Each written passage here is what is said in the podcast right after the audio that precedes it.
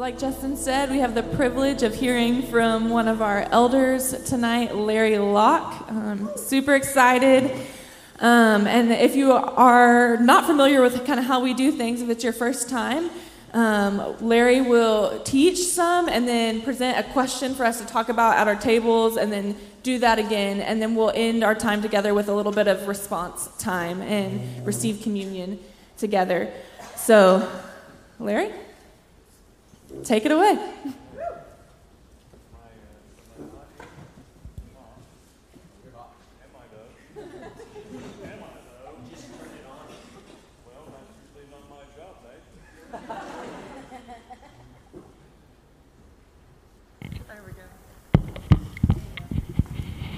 See, that the union gets upset when you do work that's not assigned to you. Yeah, right. So, good evening, everyone. My name's Larry Locke. I not know that we've all met. If not, that's okay. Um, I teach business at UMHB and sometimes do things here. I'm really, really pleased to get to join you tonight. This is one of my favorite, um, favorite meetings, one of my favorite groups. There's just such a cool vibe about what you guys do here, and and frankly, um, this is sort of one of the most one of the ministries for which the need is most acute, right? I mean, the number of young men and women who sort of abandon the church, the number of young men and women who abandon their faith, is just really heartbreaking. And so I'm so thankful for this ministry, and I'm very thankful for Mrs. Flieger and all of you who bring this group together every month. I know she doesn't do it quite all by herself. Um, so may the Lord just bless you in your ministry. This is a very cool thing that you do. Tonight, I was hoping that we could examine a scene from the life of Christ. It's a story with which I suspect many of you will be familiar, but it has some applications that might be a little new for us. It's recorded in all three of the synoptic gospels uh, Matthew, Mark, and Luke.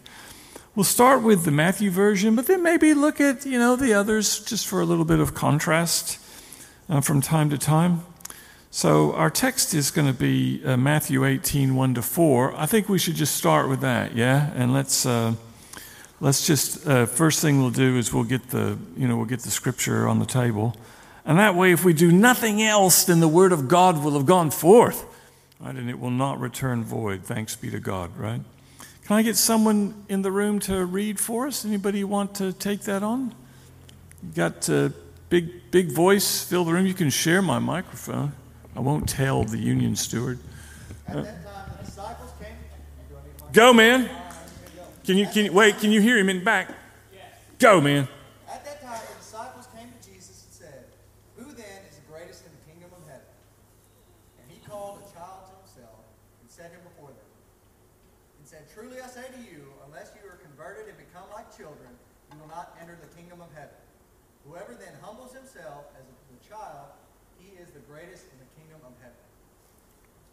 What do you think? Pretty good, right? Yeah, come on. I love that virtuous voluntarism. That's great. So, first things first, we better get the context of this story, right? The great Bible teacher Kay Arthur was famous for saying that the rule of context is that context rules, right? So, this conversation takes place in Capernaum. It's a town on the northern coast of the Sea of Galilee. Uh, and right before this conversation, Jesus has been leading his disciples sort of through the back country, right? You know, wherever Jesus goes in the Galilee, all these huge crowds appear, right? So he's been leading them off into the wilderness in order to avoid those crowds. And that's because he has some things to teach them that are just for them, right? In particular, he's trying to explain to them how he's going to die and that it's going to be very soon. Right, so this is pretty heavy stuff, right? It's like, all right, boys, gather around. I got something to tell you. Uh, you know, it's that kind of conversation. So it's a pretty sad indictment of the disciples that they choose this moment to argue about who of them is the greatest, right? Although if you read the Gospels, it sort of seems like, like that's all they talk about. But here they are doing it again when he's trying to explain to them how he's going to die. In the Matthew text that we read, uh, um, it, it, says that Jesus, uh, they asked Jesus who's the greatest. In the Mark version, he asked them, he asked them, hey, what were you guys arguing about while we were walking down the road? And they were embarrassed to tell him, right? Which I totally get, I totally get that. But however it comes up, Jesus responds by taking this little child who just happened to be there. And some of the, some of the versions of this story will say that he held the child, so he must have been quite small, right? I mean, we're not talking about a teenager. He, he holds the child, and, but then Matthew makes the point that he sets the child down in the middle of all the disciples, right? And so, like any good teacher, Jesus loves a visual aid, and he sets the child down in the middle of the disciples. You get the picture. And he says, If you want to be greatest in the kingdom of heaven, you got to be like this little guy. Right? So, just for starters, right, if you've never heard that before, that had to completely turn everything that they thought about greatness upside down, wouldn't it? I mean, that just wouldn't comport with their concept of greatness. So, I mean, just to give us a minute, and uh, I'll break you up into groups here in a minute, but even before that, I want to just maybe take a few ideas from the floor. Thinking back about what it would have been like to have been one of the disciples in the first century, right? They didn't have LeBron James. You know, who did they think was great, right? So, thinking back, if you were one of the disciples in the first century, who do you think you would have described as great? So just shout it out. Who do you think you would have thought was great? Uh, David? King David, right? He's, he's the, probably the most powerful king. He's the one who solidified the nation, brought it all together. King David was great. Right? Who else would you have described as great? Sorry? Moses was great, right? Any, any current figures that you would have described as great? Who? Caesar was great, right? He controls the known world. He must be, must be pretty great, right? That's a measure of greatness, isn't it? If you've got sort of immense political and economic power, military power, that, that'll make you great, right? By our common definition of great. Who else would they have thought was great? John the Baptist. Yeah, in a spiritual sense, they would have thought John the Baptist was a great prophet. I think he's dead by now, so it's not as attractive, but yeah, yeah. Um, uh, but good, yeah, good thinking. Um, maybe, uh, maybe uh, uh, the the Herods, right? You know, the King Herod that tried to kill baby Jesus is is dead now. He was called Herod the Great, right? That, somebody thought he was great. Um, he rebuilt the entire country, right? He he built the city of Sebastian in Samaria. He built a new capital uh, down on the Mediterranean coast, called it Caesarea Maritima. He um, rebuilt Jerusalem, built a new temple, right? I mean, if you rebuild the entire country, wouldn't that sort of qualify you as great? Right? No wonder he was Herod the Great, right? He's, he's dead, and Herod Agrippa, it takes a, it's complicated. But what about the high priests? Would you have thought of them as great? I mean, they had a special relationship with God, right? That's pretty great. They were very rich. I mean, that doesn't hurt.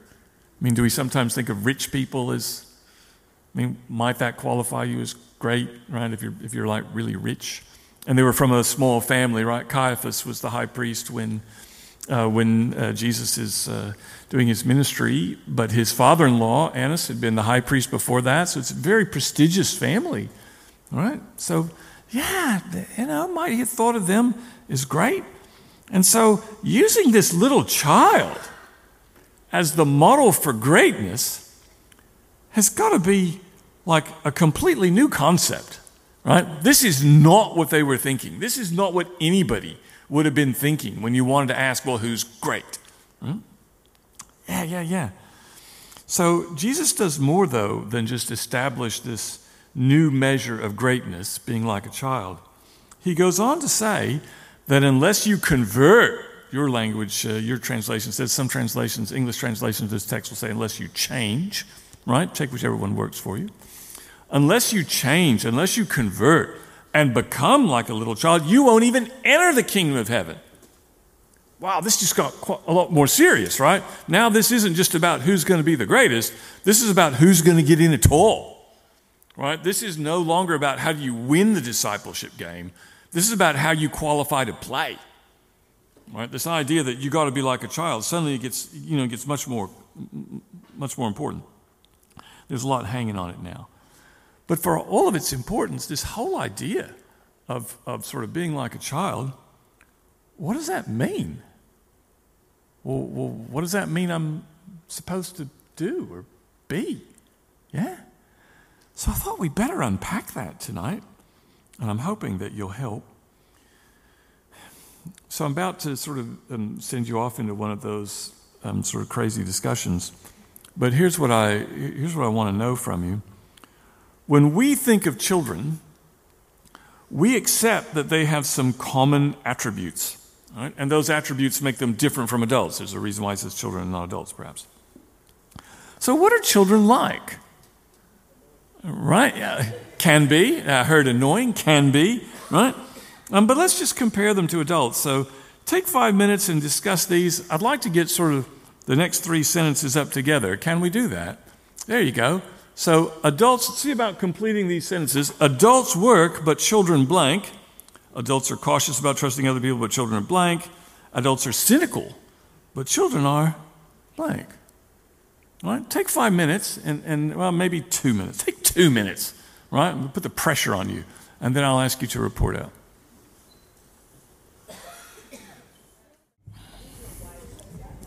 Right, hit me. What do you got? What do you got for me? Adults work, but children play. Yeah, live a real life, right? Ah, children play, children experience life at, it's sort of at a different level than we do, right? They, they do life differently than we do it. We work, they play. That's the sort of the easy opening one. How about um, children are children are are cautious about trusting other people? I'm sorry. Adults are cautious about trusting other people, but children do what? Love. They love other people. Oh, I like that. What else? I'm, I'm, I'm reaching for the back because I, I want. They're naive about dealing with other people, right? You know, sometimes they'll, they can trust people like the wrong people, right? Yeah, quite right. Uh, others, what about, what about uh, um, children are cynical? I'm sorry, adults are cynical, but children Optimistic, yeah, yeah, yeah. Children have a lot of hope about the future, right? I mean, isn't that is that fair? Is that how you sort of encounter children? Sometimes, yeah. Yeah, yeah, yeah, that's all good.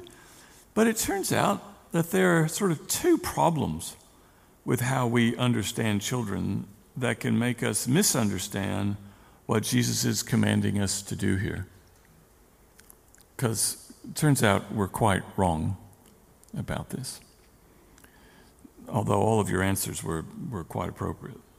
The first is that we tend to apply this romanticized view of children, right? We picture children as sweet and innocent and trusting and playful, and they sort of stare up at you angelically, right?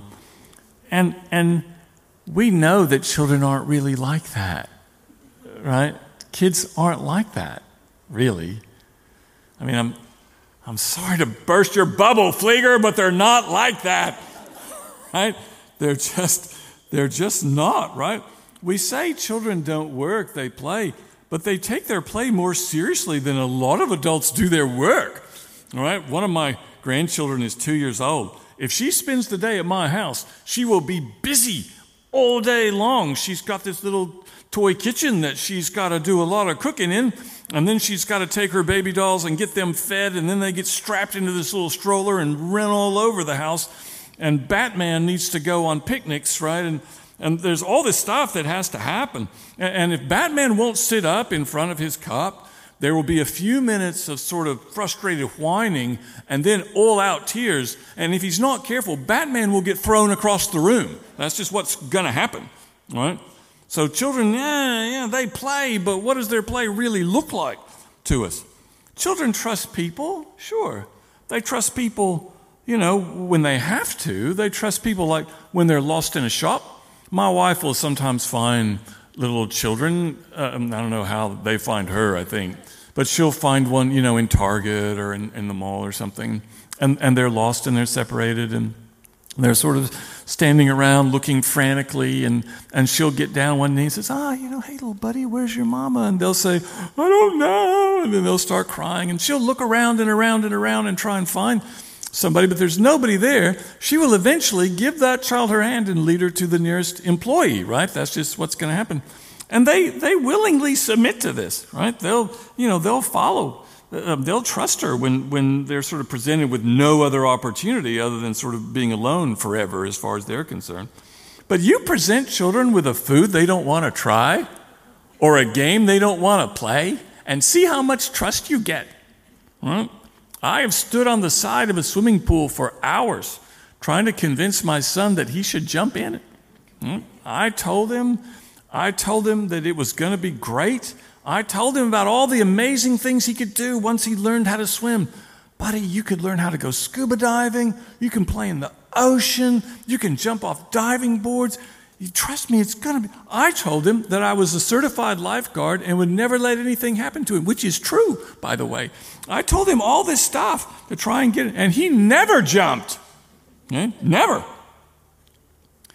Children are often filled with wonder and they're filled with hope about what the future would look. And it's easy to surprise them because they haven't seen that, you know, so much of the world. But they are famously selfish, right? They're famously rude. They're famously violent. My little granddaughter came home from daycare last week with a bite mark the size of an apple on her arm. And I'm just aghast at this. And I asked my daughter, oh my gosh, what happened to my poor sweet baby? And she says, oh, you know, one of her little friends at daycare bit her. And I'm asking you, well, is her friend a German Shepherd? Because it's huge, this bite that she's got. And I'm thinking, oh, who do we sue? You know, we got to get out of this place. You know, how are we going to shut down this daycare? But my, my daughter was just completely nonplussed about it. And she said, yeah, I think she gives as good as she gets. And that was the day. That was the day that I learned that my sweet, precious granddaughter, my own flesh and blood, was gnawing on other people's flesh and blood. That's when I found out about it. We got to face this, right? We have this romanticized notion of children. And maybe that's okay for us, right? But let's assume that Jesus didn't right? Let's assume that Jesus had a very realistic view of what children were all about. And when he said, Let the little children come unto me in Luke 18, hmm, he wasn't referring to idealized children. He meant for real children to come to him, not family portrait children. And when Jesus says that you have to become like little children to enter the kingdom, again, he isn't referring to some romantic notion of children He's not saying you have to be sweet little Cindy Lou Who, right, with a sweet disposition and perfect dimples. That's not what he's telling us to do. So, what are the attributes of children that Jesus is commanding us to adopt? And this brings up our second sort of false assumption about this text. We tend to read it with a modern view of what children are and what they're all about. When we read Jesus saying, Become like a little child, we think about it the way children are understood today, not the way they were understood in the ancient world. Right? So this takes us back to the very trustworthy approach of biblical exegesis to say, well, think about what the first hearers of this sermon thought, right? How would they have received it? And let that inform how we receive it. Huh? We did that with greatness, now let's do it with children. So, what would the disciples have understood Jesus to be saying when he says, You need to come to me like little children? Now, ideas of children in the ancient world had a lot in common with how we think of children today, right? Parents love their children in the ancient world, but their role in the family and in the community was very different in the ancient world than it is now, in at least two important ways. Modern parents tend to see their children as an object of affection, right? And we delight in them and we provide for them, often well into adulthood. Right? My children are all grown and married. My, I assume my children are all older than all of you. But two out of three of them are still on my cell phone plan, right? And how about this? I have no intention of kicking them off, right? Yeah, it's just um, and I don't think I'm overly indulgent. It's just one of the simple ways that I try to show them that I love them. And modern parents can be like that, right? We can tend to financially support children well into adulthood, right? If you If you remember when Obamacare was first enacted into law, it allowed uh, parents to keep their children on their, on, on their health plan until they were 26 years old, right? I mean, I'm guessing half of you aren't 26 years old, right? You know, that's uh, this idea that children, um, that, par- that, that economic benefits will continue to flow from parents to children as they age is very much a modern mindset. It's not shared by everyone, and I, and I don't want to give the impression that, that it were, that it is, but, um, but it's, uh, it's very commonly accepted. And at the same time, modern parents expect their children, again, generally, to make their own independent lives. Right? We expect our kids to move out when they go to college and maybe never come back. Right? I mean, is that anybody here's story? I mean, it's a pretty common story, right? Um, I know that when I talk to college students, that's what they're expecting. If after they graduate they tell me they're going to move back home, they're a little embarrassed about it, right? Like that's not what they expected.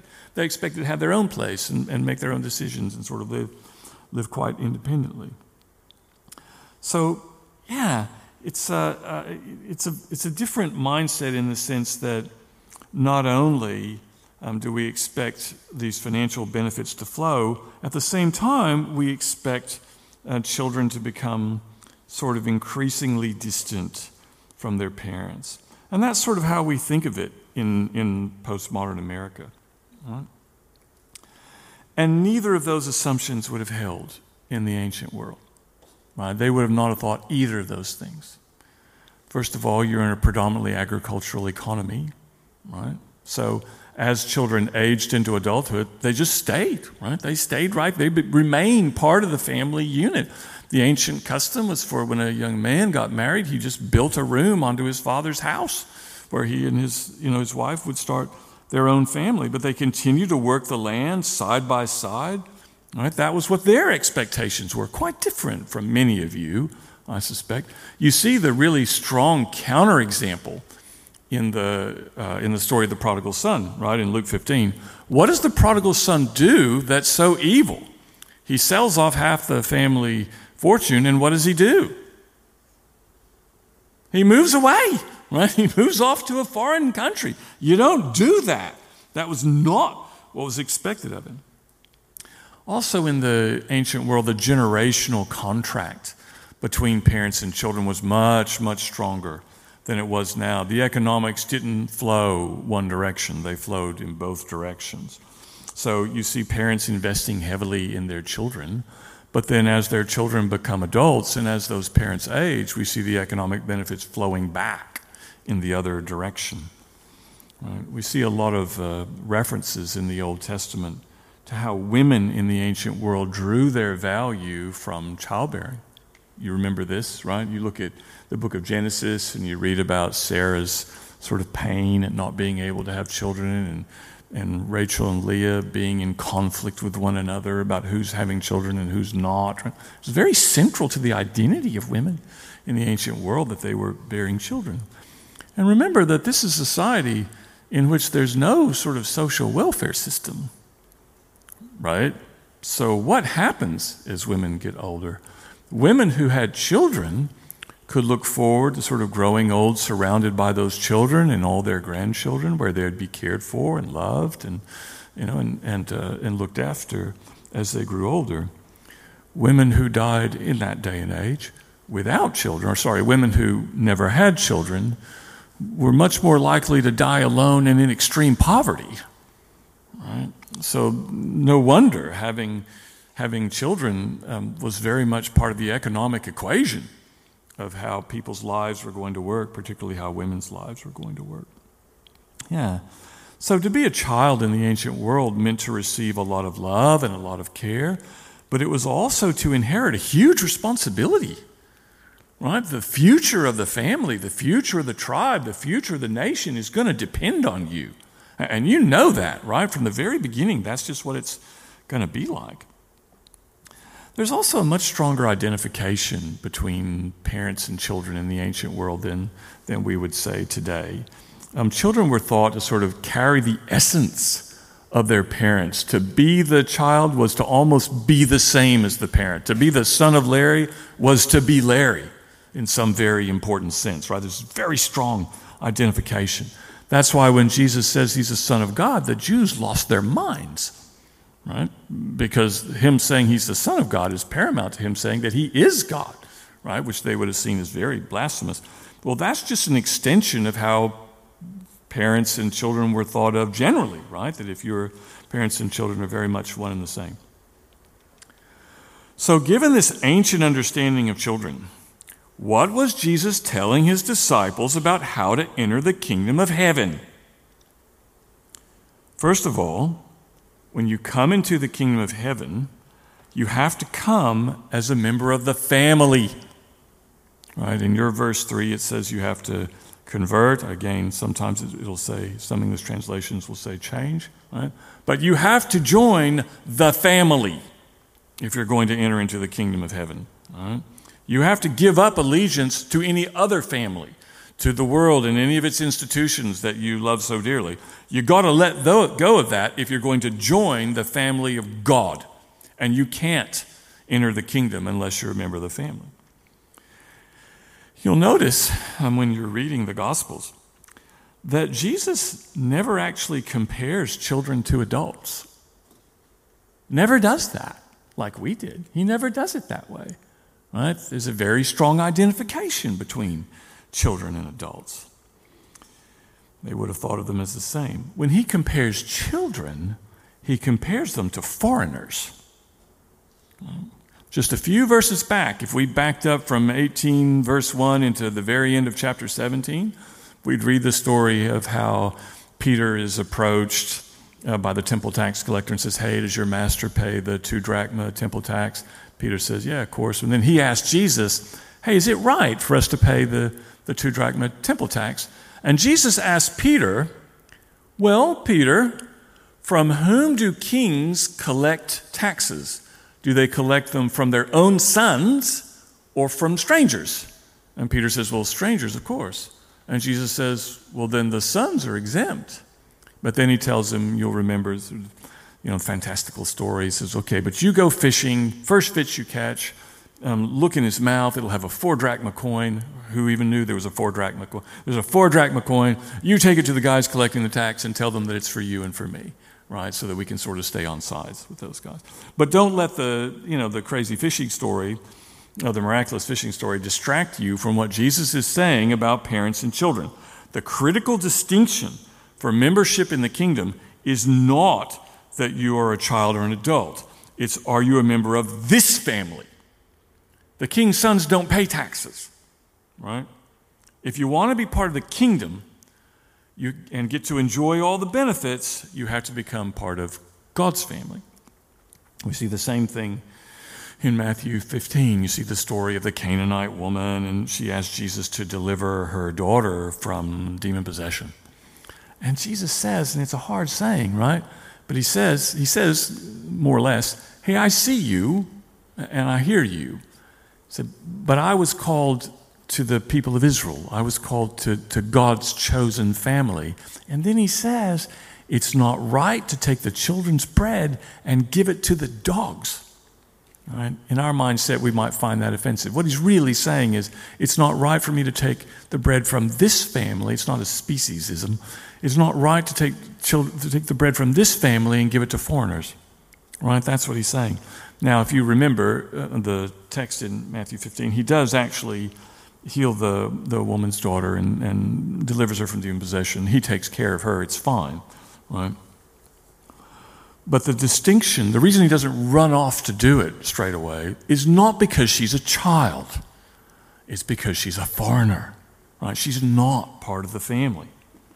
Yeah.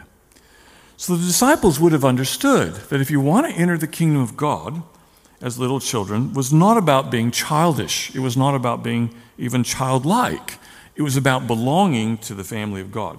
You have to be identified with Him. You have to accept all the rights and responsibilities that come with being a family member. Now, the second thing that the disciples would have taken from this saying, that you have to enter the kingdom as a child, is that they would have known it to mean that you have to enter assuming the role of a child in the family.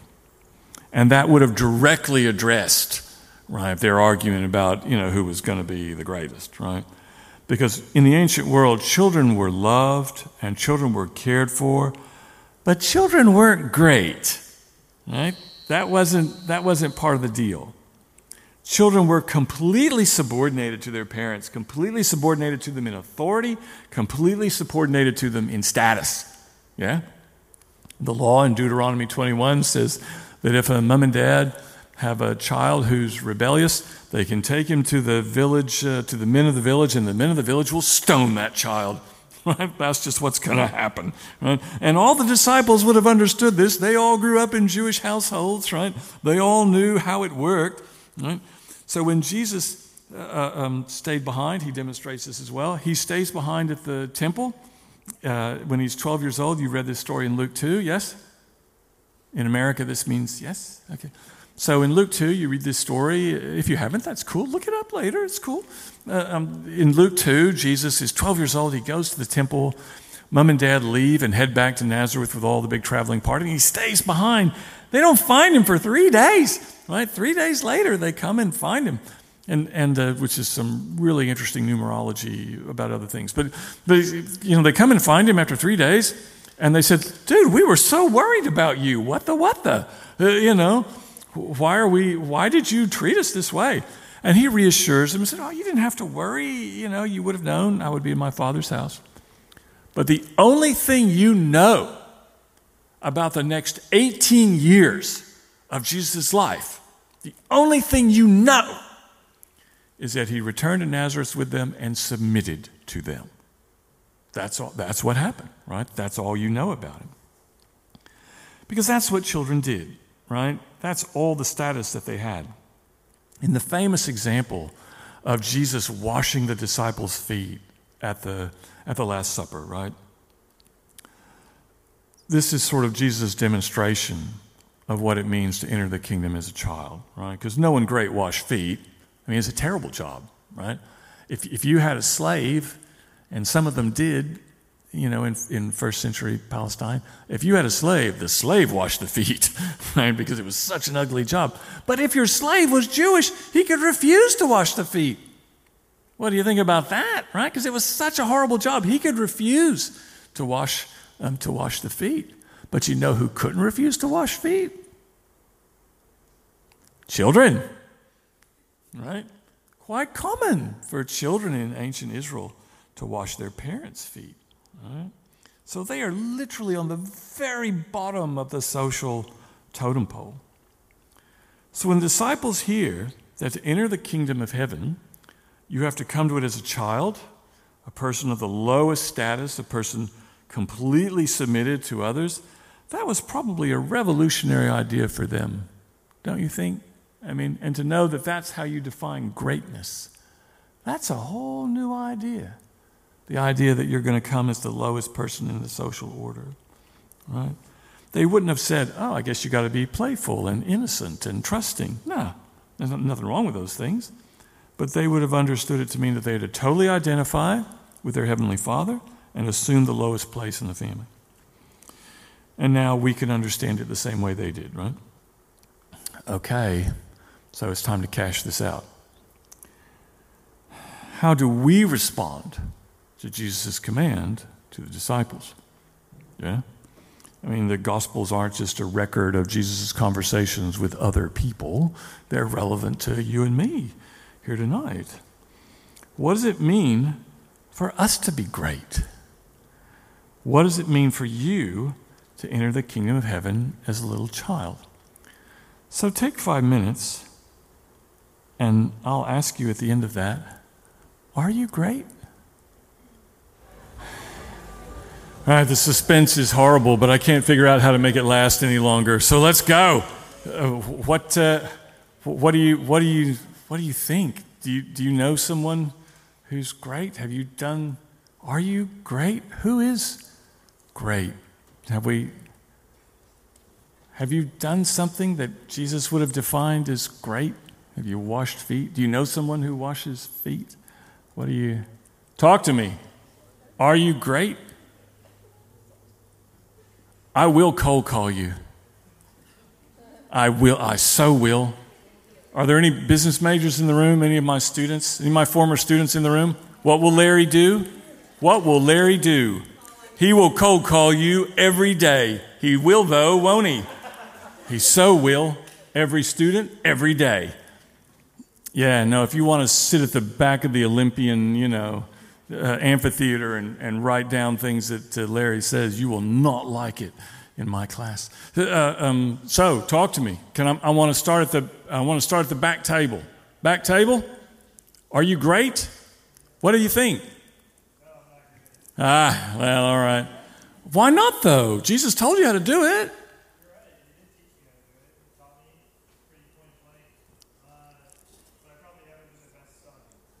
Oh, right. We're all a bit prodigal, aren't we? Yeah, we can all be a bit of prodigal. Yeah, yeah, yeah. Are there things that that you know to do tomorrow that would make you great? That'll do. Yeah, that'll do. Others, are, are you are you great? Let's go to the front. Are you great? Do you know anybody who's have you done anything great? Do you know someone who's great? Sorry? We all said no. Yeah, you all said, oh, we'll just, yeah, no, we'll just take the L right here. I'd, nope, we're not great. We're not going to be. There you go.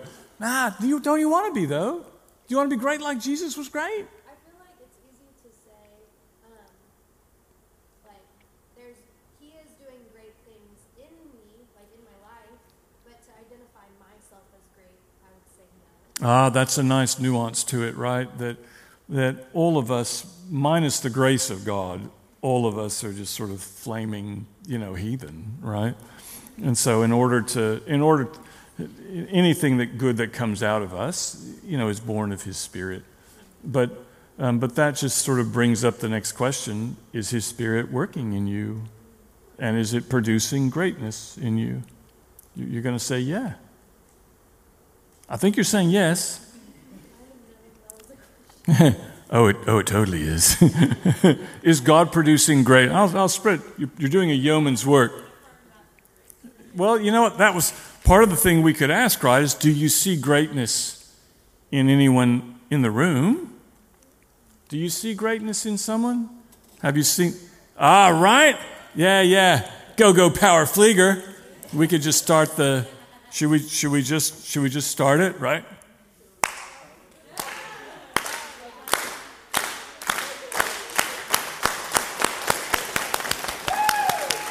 Whoop whoop. Yeah, she is pretty great. Um, are are you are you great? Go.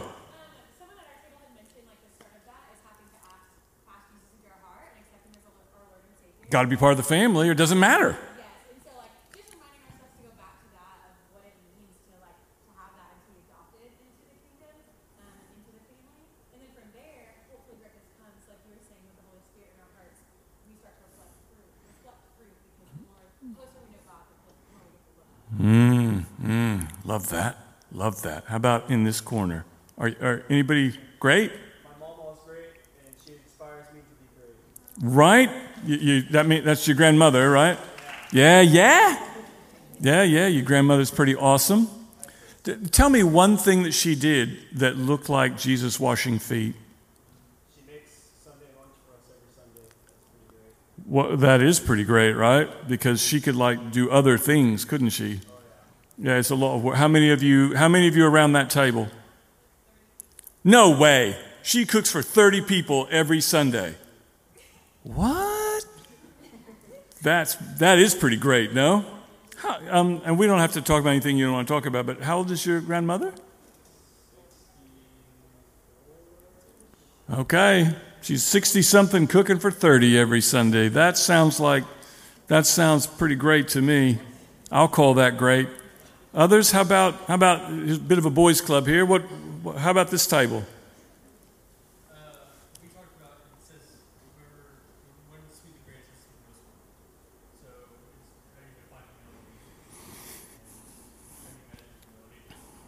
Mm. Have you seen that? Have you seen something that looked like humility in, in your fellows or in your family or I mean, right? the past 10 years, 10 years, Sunday. Yeah, nah, yeah. Uh, um, uh, Chandler, I would start the clap again, but I'm sore, I'm old. So, so nah, let's just all agree that Chandler's the man. Uh, um, uh, anybody else want in on this? I don't want to drag it out. What? Yeah, go. We said it's kind of believing in your word and who God says you are. Um, oh. tries to tear you down and say you're not worthy of the things that you have. Or, Oh, right. Because when we wash feet, when we humble ourselves, when we become like the lowest person, there will be voices. And those voices will say that you are not valuable, right? That you are not worthy, that, that you know, no one's going to love you, no one's going to, I mean, that no one's going to pay you. You know, you, that you will hear voices. The world will tell you things, right? Um, but to know that, no, no, this is what Jesus is saying. Jesus is saying that this is great, that every time I do this, I'm following him in his steps of greatness. You gotta, yeah, you gotta be able to know who you're listening to, don't you? Yeah, yeah, right? Yeah.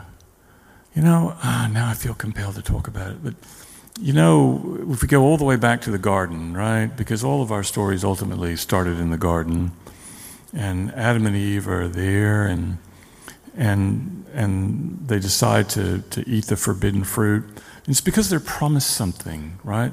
In a way, they're promised what? Greatness, right? They're promised greatness. If you'll eat this fruit, if you'll violate God's rules, you'll be like Him. You'll be great, like Him. When I was very small, um, my grandmother and mom and dad as well taught me a simple prayer at meals. Did, did you pray before your chicken today? No? Yes? Oh, snap, right? Yeah, maybe we should do it after the fact. But the, the very simple prayer that we prayed at meals was God is great, God is good, let us thank Him for our food. Anybody, anybody else do that one? Anybody? You did that one? It wasn't just the Locke family, there were others who did that one too. It turns out there's huge theology embedded in this very simple children's prayer, right? Because God, theologians would say God has two different kinds of attributes. He has his metaphysical attributes, we'll sort of call on Flieger, the theologian here, that he has metaphysical attributes, right? That he's omniscient and omnipresent and eternal, right? Those are metaphysical attributes. And those all describe God's greatness his otherness, how he's not like a human being. But then his other set of attributes are referred to as his moral attributes. Liger, am I, am I still on base? His moral attributes, right? Which are that God is kind and God is loving and God is forgiving, right? God is love. When we say those things, we would say, well, those are God's goodness, right? So God has two sets of attributes his greatness attributes and his goodness attributes. And all through the Bible, book after book after book after book, God says, I want you to be good like me. Right? He says, I want you to be holy. Right? I want you to be loving. I want you to be kind. I want you to be forgiving. You've learned this, right? If you, if you read much scripture at all, you'll run into those. God says, I want you to be good like me. But if you read that Bible from cover to cover to cover to cover to cover, God never says, I want you to be great. He never says that. He never says, Oh, I want you to be eternal like me right? I want you to be omnipresent like me. Never says that. Never says he wants you to be great like him. That's just not. It's not part of your marching orders. It's not part of our job. It's not what we're called to. Right? But Adam and Eve in the garden, they chose greatness over goodness. Right? And in that same way, there will be voices telling us what greatness is, and they'll describe it metaphysically, right? Or through other sort of social, you know, through sort of social standards of greatness right? You know, that, ah, you know, the rich ones, the powerful ones, the, you know, the strong ones, those people are great. But to know that, no, this is how Jesus says we're to find greatness, and that's sort of, that's sort of where it ends. A really good thoughts. Let me just sum up, right? Jesus is saying that to be a Christian means to completely identify with him. You can't be a part-time Christian. You can't be a, you know, a halfway Christian, right? When you come to Jesus, you come without reservations. You're part of the family. And this text warns us too that to become a Christian isn't probably the pathway to, to fame and fortune, right?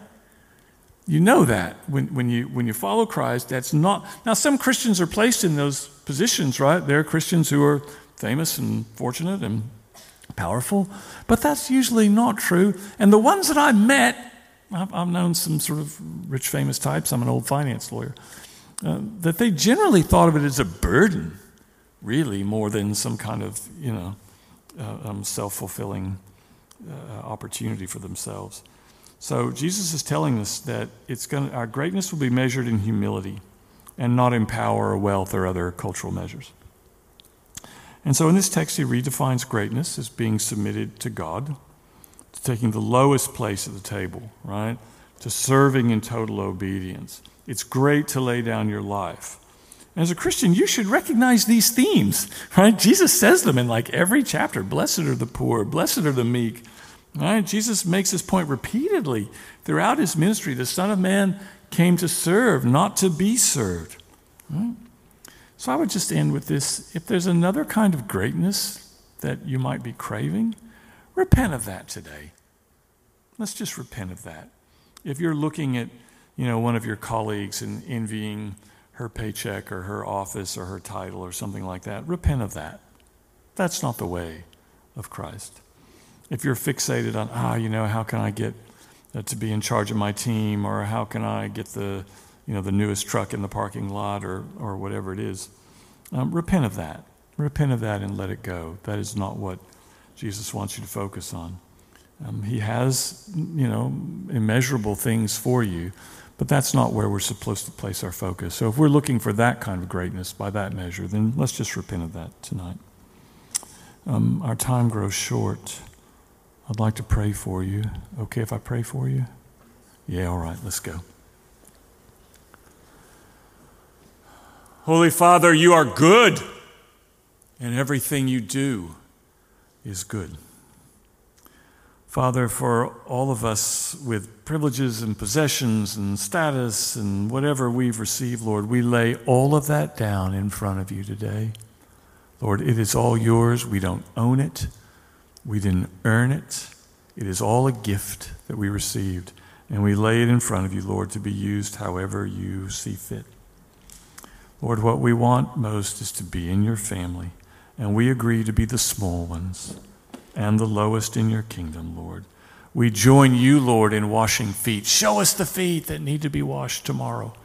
Show us who needs to be lifted up, who needs to have their needs met, who we can give ourselves to, Lord in your service. And Lord, please give us full hearts and the joy of following you in that service. Lord, we repent of all the worldly things, all the misplaced loves that we've had, Lord. We repent of those. And we just agree that those are not what you have for us, that you have better. And we hold out our hands, Lord, with open hands to receive the better that you have for us. Forgive us, Lord, for all the false loves that we've harbored. Lord, we are not wise. We are just humble children. Father, please watch over your children. Lead us in the way that you've taught us. Bless us with your presence and with your truth and with your Holy Spirit to guide us. In the name of Jesus, we pray. Amen.